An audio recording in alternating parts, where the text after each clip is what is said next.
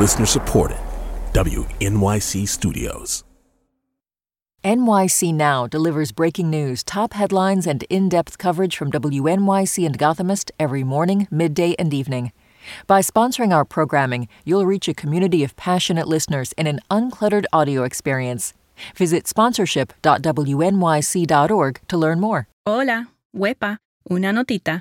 Hay episodios de La Brega en inglés y en español. Esta es la versión en español.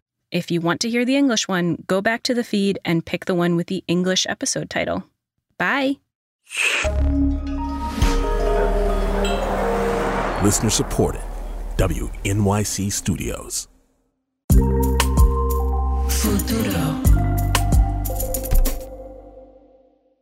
En el verano de 1979, la capital de Puerto Rico, San Juan, fue la sede oficial de los Juegos Panamericanos.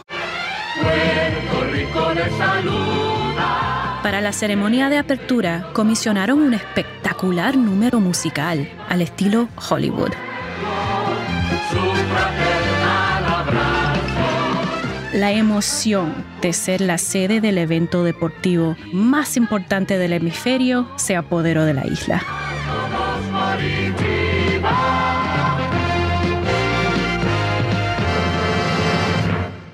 Y claro, el desempeño en los Juegos estaba en la mente de todos los atletas que representaban a Puerto Rico ese año. Pero de todos ellos había un grupo en particular que había capturado la atención de muchos en Puerto Rico. que tira, falla. Falta uno, se acabó. Gana Puerto Rico. Puerto Rico. La selección nacional de baloncesto eran uno de los equipos más dominantes y excitantes del torneo. Y el otro equipo que estaba causando sensación era el de los Estados Unidos de América.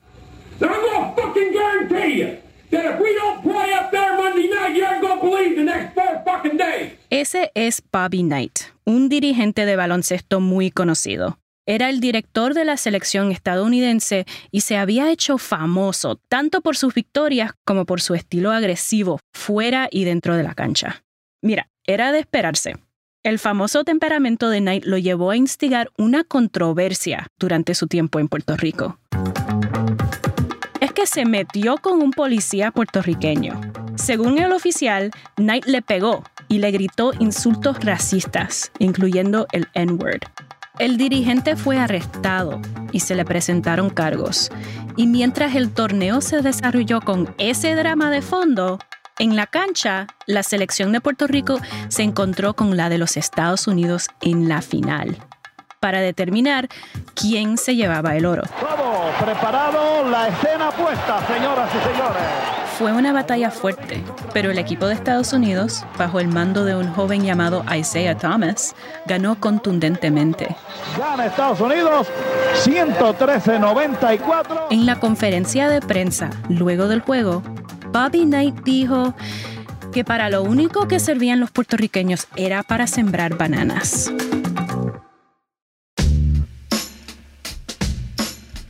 Cuando la delegación de Estados Unidos se montó en el avión para regresar a su país, Knight se posicionó en una de las ventanillas y se bajó los pantalones y le hizo un mooney a la isla.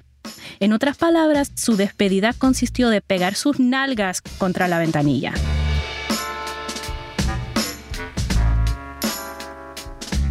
Ese Bobby Knight, qué pendejo cabrón. Egoísta americano, maltratando a nosotros. Ese es Julio Ricardo Varela de Futuro Media, y así es como recuerda la reacción inmediata ante el comportamiento de Bobby Knight en los Panamericanos 79. Para muchos boricuas, la anécdota de Bobby Knight en el avión fue como clavarles una espina en el corazón, luego de perder el oro en casa. Pero en aquel momento nació una ambición, que algún día Puerto Rico pudiera sacarse esa espina.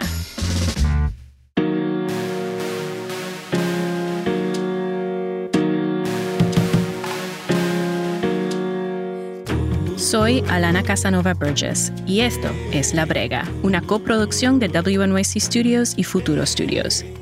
En este episodio, David y Goliath juegan básquet en Atenas. Sin duda alguna, hay una conexión profunda entre ser boricua y desvivirse por nuestros equipos nacionales. Y es obvio que la pasión por el deporte y los atletas se vive en cada esquina del mundo. Pero en Puerto Rico lo que está en juego va más allá, porque Puerto Rico, aunque es oficialmente un territorio colonial que pertenece a Estados Unidos, compite bajo su propia bandera. El deporte es donde, donde somos un país aparte y donde somos eh, un país distinto a Estados Unidos. Esta es la voz de Irán Martínez, boricua y periodista de ESPN Deportes. Y cada vez que nos toca contra ellos, yo creo que siempre se da un extra y siempre se trata de competir de tú a tú y de, aunque perdamos, hay que jugarles bien, aunque sea un mejor equipo, hay que jugarles bien. Hoy vamos a contar la historia de un juego que Puerto Rico jugó muy bien. El juego soñado desde 1979 con Puerto Rico y Estados Unidos en la cancha más importante con los ojos del mundo mirando. El periodista de Futuro Media, Julio Ricardo Varela, continúa desde aquí. Recuerdo claramente que, que vi el juego del 79 con mis tíos, ¿verdad? En una televisión vieja sin control remoto. Pero la persona que estoy a punto de presentar lo vio mucho más de cerca, porque él estaba dentro de la cancha ese día. Bueno, mi nombre es Flor Meléndez. Estoy en Bayamón, en mi casa, en el pueblo de Bayamón, en Puerto Rico. Flor Meléndez era el entrenador del equipo ese año. Para esa época, ya Flor era una leyenda. Mr. Baloncesto. Todo el mundo amaba a Flor. No podemos ir a jugar la bola, locos. Piensen en lo que tenemos que hacer. En un documental sobre los Juegos del 79 lo puedes ver siendo Flor Meléndez. Tú sabes, gritando y moviendo sus manos con pasión. Tiene tremendo bigote, un afro y total control de su espacio. Flor es uno de los dirigentes más galardonados del equipo nacional y su historia de vida va ligada con la historia del baloncesto contemporáneo puertorriqueño. Flor viene de una familia grande. 11 hermanos, Él es el más viejo de los 11. Se crió en un caserío público. allá para los años 60. Flor empezó jugando en la YMCA local. Desde teenager ya jugaba en la liga puertorriqueña. Y desde bastante temprano, Flor se dio cuenta que tenía talento para dirigir. Él mismo describe su estilo como Fuerte. Yo soy una persona que me gusta la disciplina. el comienzo de Flor como entrenador coincide con un momento mágico en el básquet boricua. Oficiales de la liga y otros entrenadores comenzaron a visitar las canchas públicas de Nueva York buscando a jóvenes New Yorkers que jugaran baloncesto callejero. Poco a poco los convencieron de que dejaran sus vidas en New York y fueran a Puerto Rico a jugar baloncesto profesional. Y cuando hablas de baloncesto en el Nueva York de esa época, pues estamos hablando en términos legendarios. Afroboricuas que aprendieron y pulieron el arte del básquet en la meca del deporte y entonces llegan a la isla con todo ese conocimiento. Favorece a Raymond Dalmau, que le empató la jugada última al lograr canasto y elevar el marcador a 46. Los jugadores tenían otro ritmo de juego, más rápido, uno- unos saltarines extraordinarios. Ya ahí fue una- un, un boom.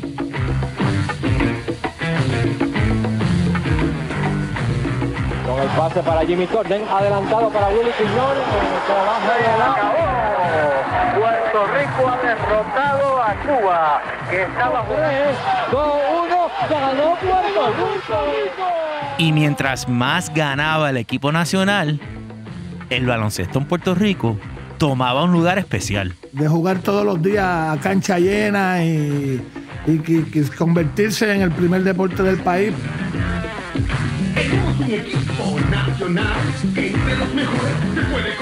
Eso que escuchan es un rap que grabó el equipo nacional en el 86 para promover su participación en el Mundial del Básquet ese año. Ya para los 90 la mayoría de los New Yorkers se había retirado, pero su juego inspiró a los chamaquitos que crecieron viéndolo jugar. Y esa nueva cepa de jugadores, la mayoría nacidos y criados en la isla, llevaron al equipo nacional a nuevos horizontes. Ganando Puerto Rico. Cargando con la victoria final, 87 por 77. Puerto Rico, campeón panamericano, medalla de oro en estos undécimos Juegos Panamericanos. Oro en los Panamericanos del 91. Oro en los Centroamericanos del 93. Oro en los Juegos de Buena Voluntad del 94. Y el escalón más alto de ese ciclo, cuarto lugar en el Mundial de Baloncesto del 90.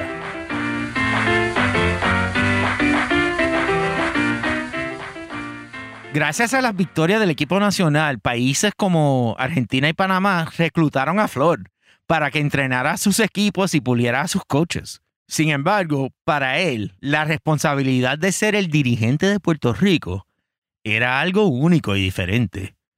Nos contó que él tiene un dicho que dice, La, la bola de baloncesto es el alma. Nosotros no tenemos ejército, Puerto Rico no tenemos ejército, pero que a nosotros ese era, ese era el alma que nos daban para representar a nuestro país, que la camiseta, eh, ese ese uniforme de baloncesto, era el uniforme de guerra de nosotros y lo tomé así. y Flor toma eso tan en serio que inventó un ritual para la presentación del equipo nacional. Yo le entregaba a ellos un, un pin de Puerto Rico, de la bandera de Puerto Rico, y eso, ah, eso ah, a, a los muchachos lo- los emocionaba mucho, ¿viste? Y es por eso que cada vez que el equipo se enfrentaba a Estados Unidos en competencias internacionales, cada uno de esos juegos llevaba una carga especial. Era el momento en que sus soldados iban a la guerra. Es la guerra, es una guerra, es la guerra, es la guerra, es la guerra que no hemos podido ganar para independizarnos.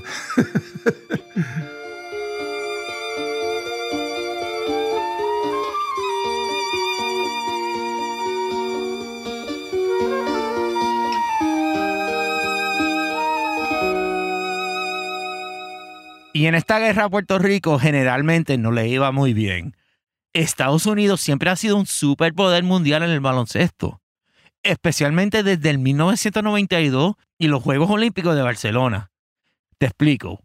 En esos juegos, la Federación Internacional de Baloncesto cambió las reglas de quién podía jugar en torneos internacionales representando a sus países.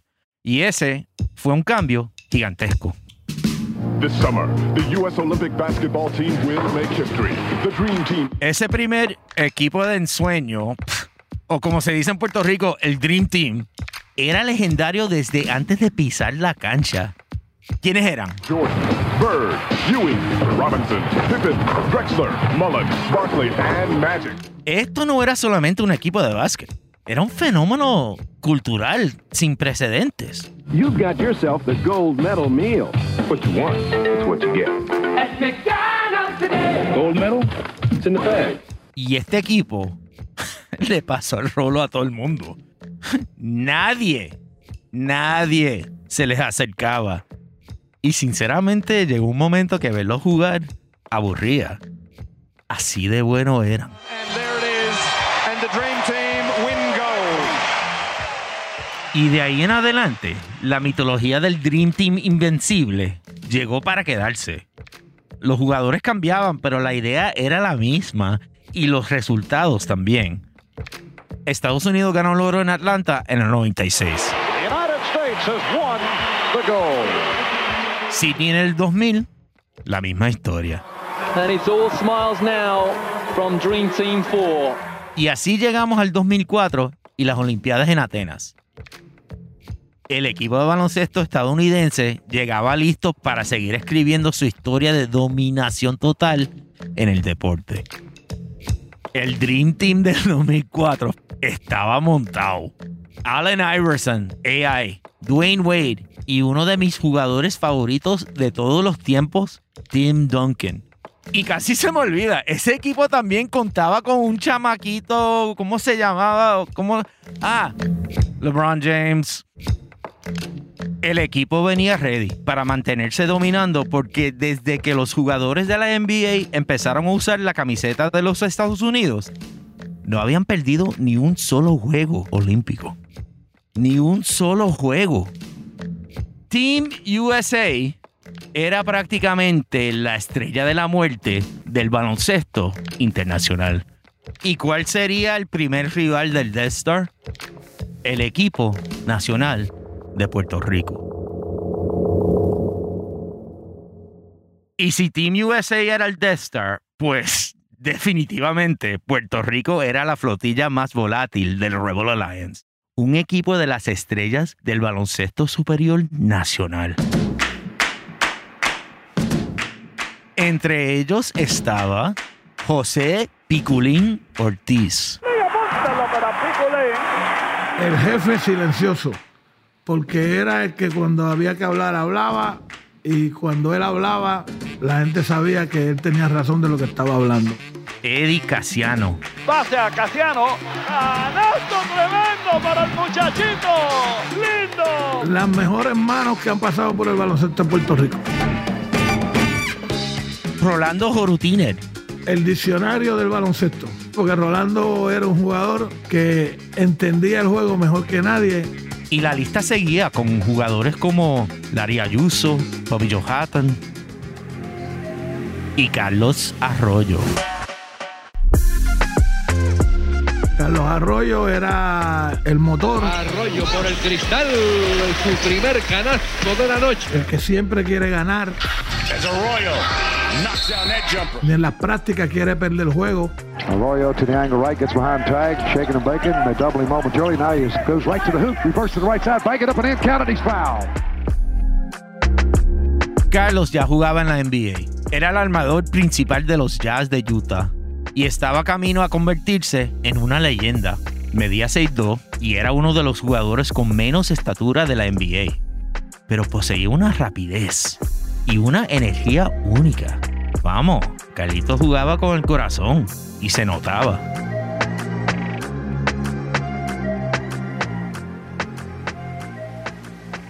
Unas semanas antes de las Olimpiadas, los equipos de Puerto Rico y Estados Unidos se encontraron en el estado de Florida para compartir un espacio de práctica.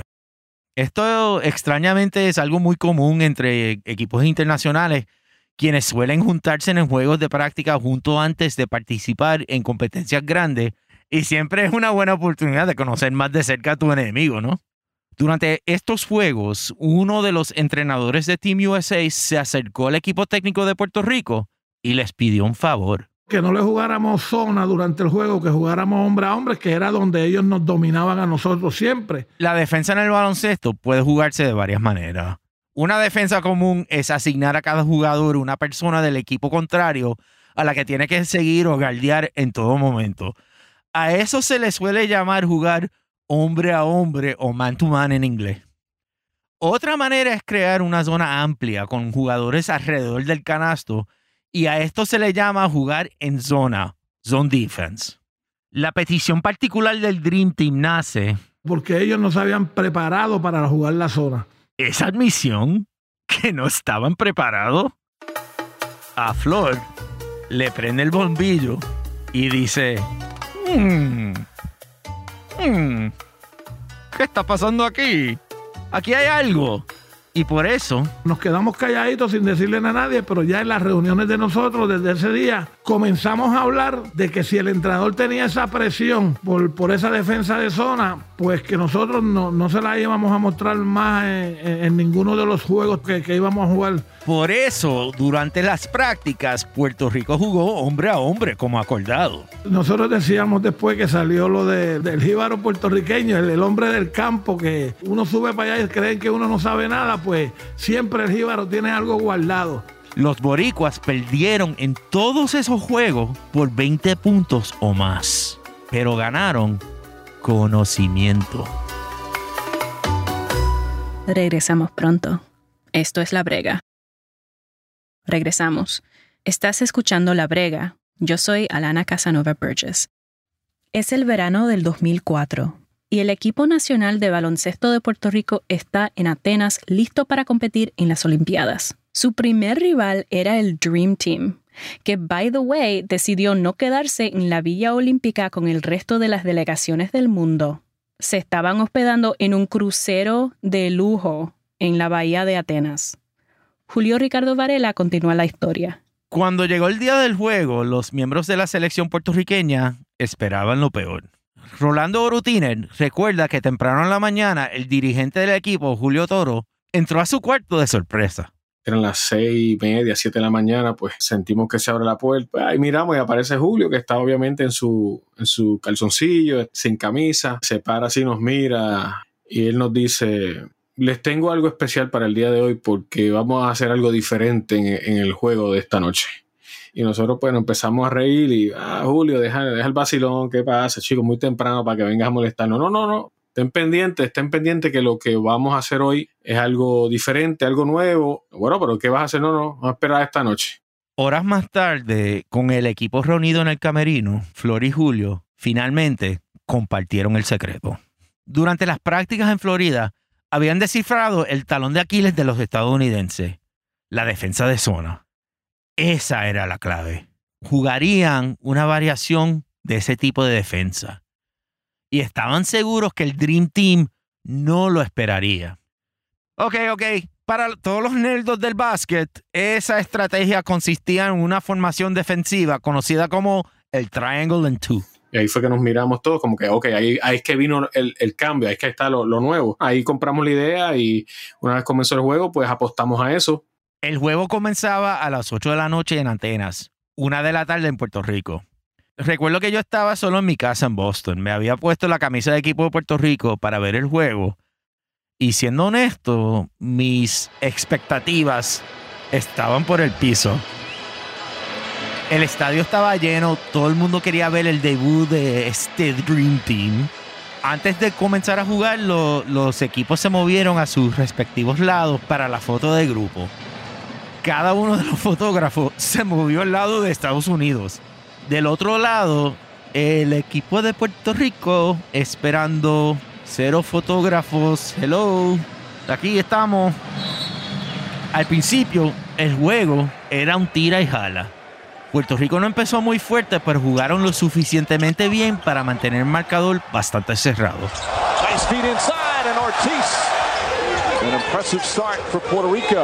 17-16, 1 arriba Puerto Rico, restando 1-15 en el primer parcial. Para mí era como de, oh, ok, ok, esto no, esto no va mal, pero ¿cuánto va a durar esto?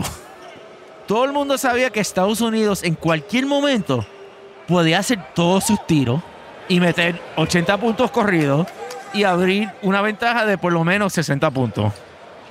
Pero en el segundo parcial ocurrió algo que para mí fue la primera prueba de que aquí pasaba otra cosa. Carlos Arroyo le hace un tronco de pase a Piculín. Arroyo con el balón por Puerto Rico. Sigue Arroyo con el pase. Lindo para Piculín. Por el cristal, Puerto Rico 9 arriba. Y ahí empezó.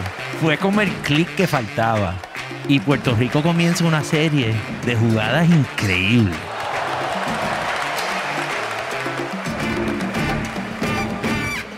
Mirando el juego te das cuenta de que la gente en el estadio poco a poco empieza a aplaudir cuando Puerto Rico encesta. De momento, no quieren saber nada del Dream Team. Carlitos Arroyo tenía el balón en la mano y la gente comenzaba a gritar. Honestamente, era bien difícil no emocionarse con Carlitos ese día. De momento el tipo era el rey de la cancha. Hacía magia con el balón. Lo engañó, lo mareó y guirita de Carlitos Arroyo. Flor Meléndez recuerda cómo nos daban las, cosas, se nos daban. O sea, ellos decían, pero ¿qué, ¿qué pasa aquí? Estos tipos no fallan. Y era que la estrategia secreta, el secreto del jibarito, estaba funcionando. Lo que notamos en ellos era el mal humor. Los jugadores como frustrados la zona boricua estaba obligando a los jugadores de Estados Unidos a tirar tiros de larga distancia. Y esos tiros, pues, digamos que no eran muy efectivos. Estados Unidos, Jefferson de tres, fallando. Ahí está, rematando y fallando Duncan. Vuelve Duncan y falla. Estados Unidos ni en sexta, ni a media, ni a larga distancia. Y así, el momentum del juego estaba sólido a favor de Puerto Rico. Y llegamos al punto que por primera vez tuvimos la oportunidad nosotros de desplegar nuestro trash talking y, bueno, eh, lo disfrutamos bastante ese día. Y para el final del segundo parcial, la ventaja seguía creciendo. And it's, it's hard to believe I'm saying this, but the United States trails by 20. Salsa. 20 arriba Puerto Rico. The confidence in this Puerto Rican team right now is off the charts. And there's the buzzer ending the first half. A disastrous first half for the United States. Al finalizar el medio tiempo, el marcador leía Puerto Rico 49, Estados Unidos 27.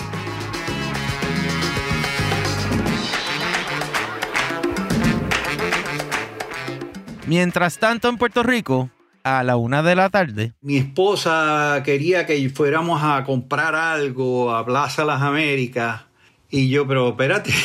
esta es la voz de Irán Martínez, quien nos explicó la importancia de jugarle bien a Estados Unidos al principio de esta historia. En 2004, Irán era el editor de deportes del periódico El Vocero. Tú estás hablando de que hay un juego y yo entro a trabajar a las 3, yo no puedo ir ahora. Y, y me dice, pero vamos un momento y salimos rápido y qué sé yo. Y nada, se nos atrasó la cosa y me fui a, una de las tiendas en plaza donde están los televisores a verlo, como habían 100 personas haciendo lo mismo. Empieza el juego y yo veo que en el primer cuarto estamos ahí con ellos. Yo dije, bueno, total, nos van a dar una pela. Irán sigue haciendo compras con su esposa y un poco se olvida del juego. Más tarde, cuando está guiando de vuelta a su casa, recibe una llamada de su hija. Y me dice, ¿estás viendo el juego? Pues yo, no, sí que diablo, ni lo estoy oyendo por radio. Y me dice, estamos ganando.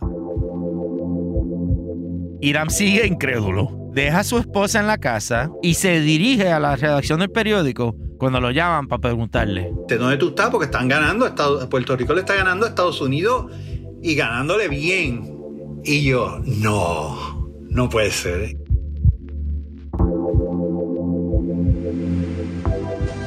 Back to Athens and this All-State Olympic update. Halftime at the Hellenico Olympic Complex. And once again, to repeat the score that sounds so foreign to the ear, Puerto Rico 49, United States 27. Irán no era el único al que esta puntuación le sorprendía. Hasta los jugadores boricua en Atenas estaban procesándolo al medio tiempo. Aquí está Rolando. Caminando al vestuario, yo miro a Eddie que está al lado mío y le digo, Eddie, estamos, le estamos ganando por 19 a Estados Unidos.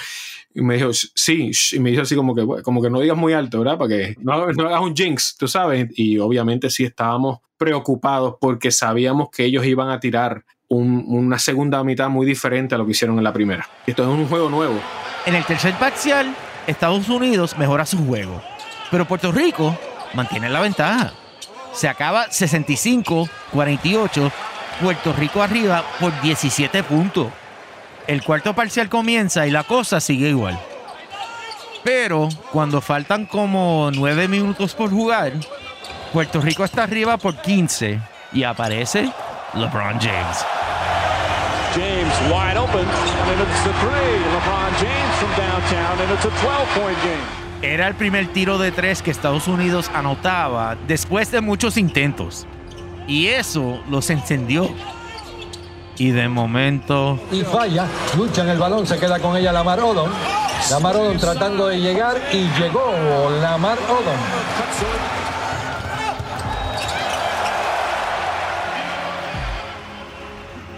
en la cancha, Rolando estaba viendo la ventaja de 22 convertirse en una mucho menos segura. Con 5 minutos por jugar, Puerto Rico estaba arriba solo por 8. Y de momento miro y yo cada vez que miro el reloj digo, wow, este reloj no, no, no, no baja, parecía que era un reloj de arena. Y justo cuando parecía que Estados Unidos iba a acercarse y cambiar el momentum a su favor, Ahí este con pase. Busser con el disparo fallando la lucha. Se la lleva a Puerto Rico. Arroyo en el ataque. Se va, se va, se va y llegó. ¡Qué manera de llegar! Ahí en la jugada también. Falta personal. y Carlitos Arroyo cobra el tiro libre y Puerto Rico mantiene control. De repente solo queda minuto y medio de juego y los 12 magníficos le están ganando al Dream Team por 17. Oficialmente a Team USA se le acabó el tiempo. En la redacción del vocero, Irán Por fin, respiraba. Ahí yo dije, ah, ya aquí, ya aquí ganamos. No, no podemos perder. Con la victoria tan cerca, el equipo técnico de Puerto Rico sacó a Carlos Arroyos del juego. Carlos Arroyo, the game of his life, 24 points as he comes out. Saliendo de la cancha, Carlitos agarra su camiseta, donde está escrito Puerto Rico en cursivo, y la jala hacia el frente con fuerza varias veces, jamaqueándola, como queriendo enseñarle a todo el mundo el nombre del lugar de donde viene. En parte fue un gesto de desafío hacia Dwayne Wade, el jugador de Estados Unidos que le había dado la falta momentos antes. Pero para muchos de los espectadores, ese gesto enviaba un mensaje mucho más grande. Fue como decirle a los tipos, nosotros somos los poderosos, ¿viste?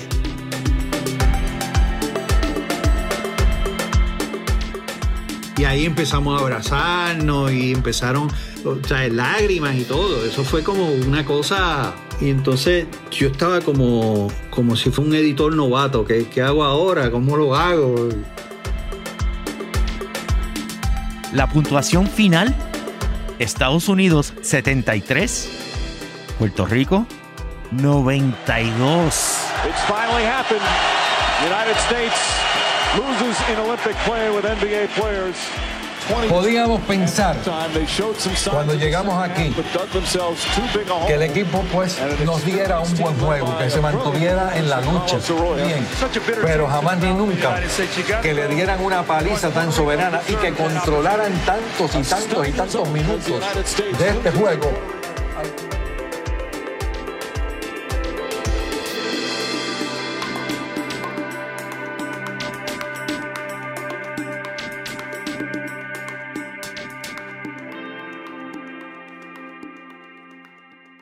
Horas después del juego, en la redacción del vocero, trabajaban con rapidez para entregar a tiempo la edición que saldría impresa al otro día. El periódico decidió que la victoria de Puerto Rico sería la portada y habían escogido todos los elementos que la conformarían. Sin embargo, un poco más tarde, Irán vio una foto que le llamó la atención. Carlos Arroyo, sudado en la cancha, con sus dos manos agarrando los laterales de su camiseta, haciendo que sobresalga el frente del jersey, donde dice Puerto Rico. En la cancha fue un momento casi furtivo. En la grabación del juego sale, pero te das cuenta de que casi no lo hace. Es un corte rápido, dura apenas tres segundos.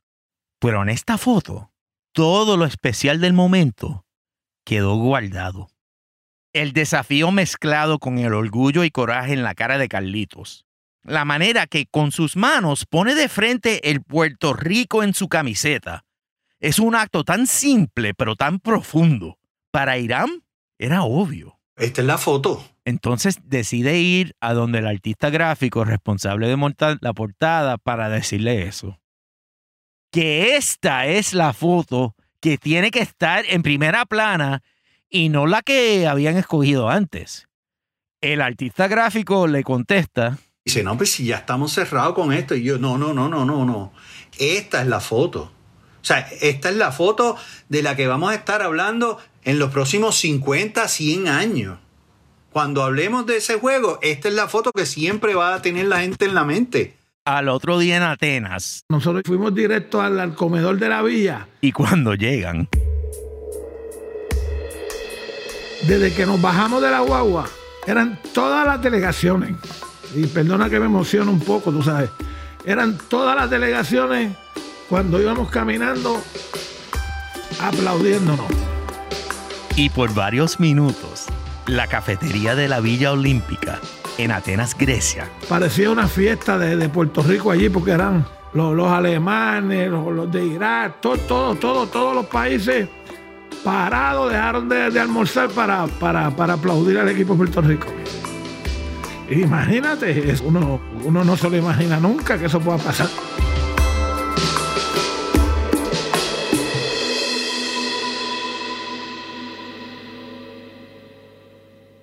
Aunque ese momento fue histórico y grandioso, fue un momento fugaz. Eso lo hace agridulce. 24 horas de pura alegría y se acabó. Durante el resto del torneo, Puerto Rico no juega tan bien. Los eliminan en los cuartos de final contra Italia. Pero cuando puertorriqueñas y puertorriqueños recuerdan Atenas en el 2004, no piensan en la derrota ante Italia.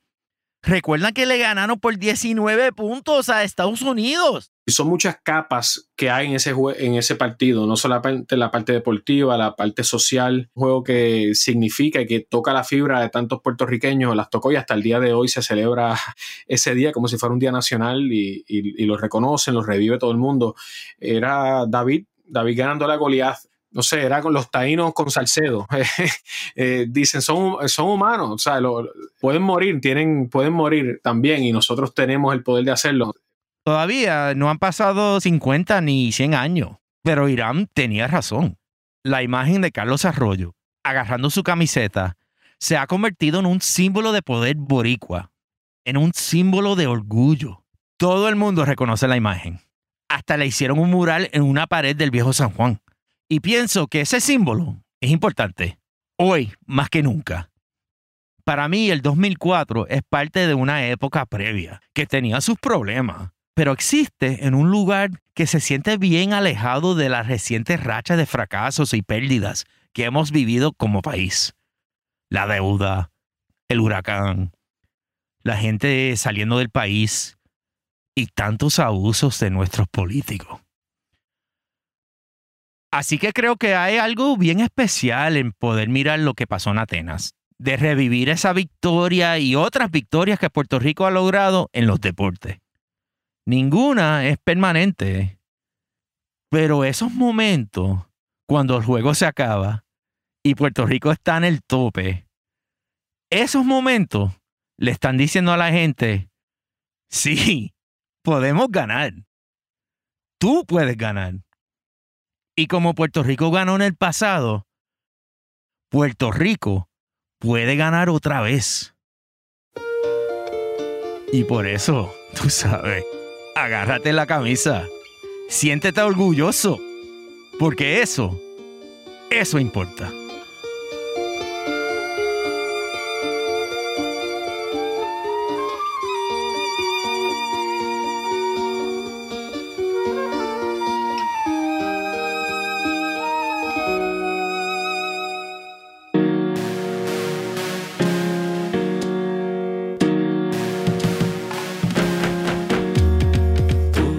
Ricardo Varela es periodista de Futuro Media y co-anfitrión del podcast In the Thick. La Brega es una coproducción de WNYC Studios y Futuro Studios. Este episodio fue producido por Marlon Bishop, Ezequiel Rodríguez Andino y Mark Pagan. Fue editado por Luis Treyes, con apoyo adicional de Víctor Ramos y Ezequiel Rodríguez Andino para la versión en español. El chequeo de datos lo hizo Gabriel Aviles Aponte.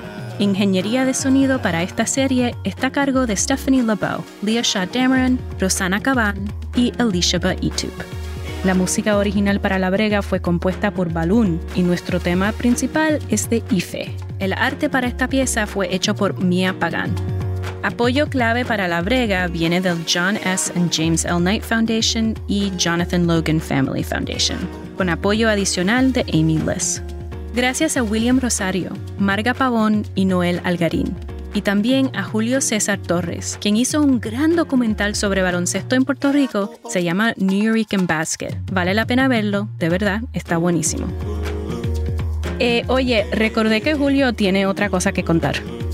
De hecho, hay otro final feliz en esta historia. Esa mañana, después de ganar, cuando el equipo estaba de camino a la cafetería, Rolando conoció a quien sería su futura esposa. Ella vio el partido en, en Nueva York, en, en, uno de los restaurantes, en una pantalla, esperando ahí un layover para llegar a Atenas, porque pues ella era atleta olímpica también por Puerto Rico. Le pregunté a Rolando, oye, ¿crees que la victoria en Atenas ayudó algo a la química de ese primer encuentro? la realidad es que, que no, no sé, no, no, no, puedo decir si fue parte de la magia del juego de Estados Unidos o no, pero la realidad es que esos juegos eh, para mí y para ella significan mucho eh, y hasta ahora pues hemos logrado, gracias a Dios, una muy buena familia. Y en el próximo episodio de La Brega, conocemos a la gente de a pie que está en la fila de la quiebra puertorriqueña y su lucha por cobrar lo que les debe el gobierno. Hasta la próxima.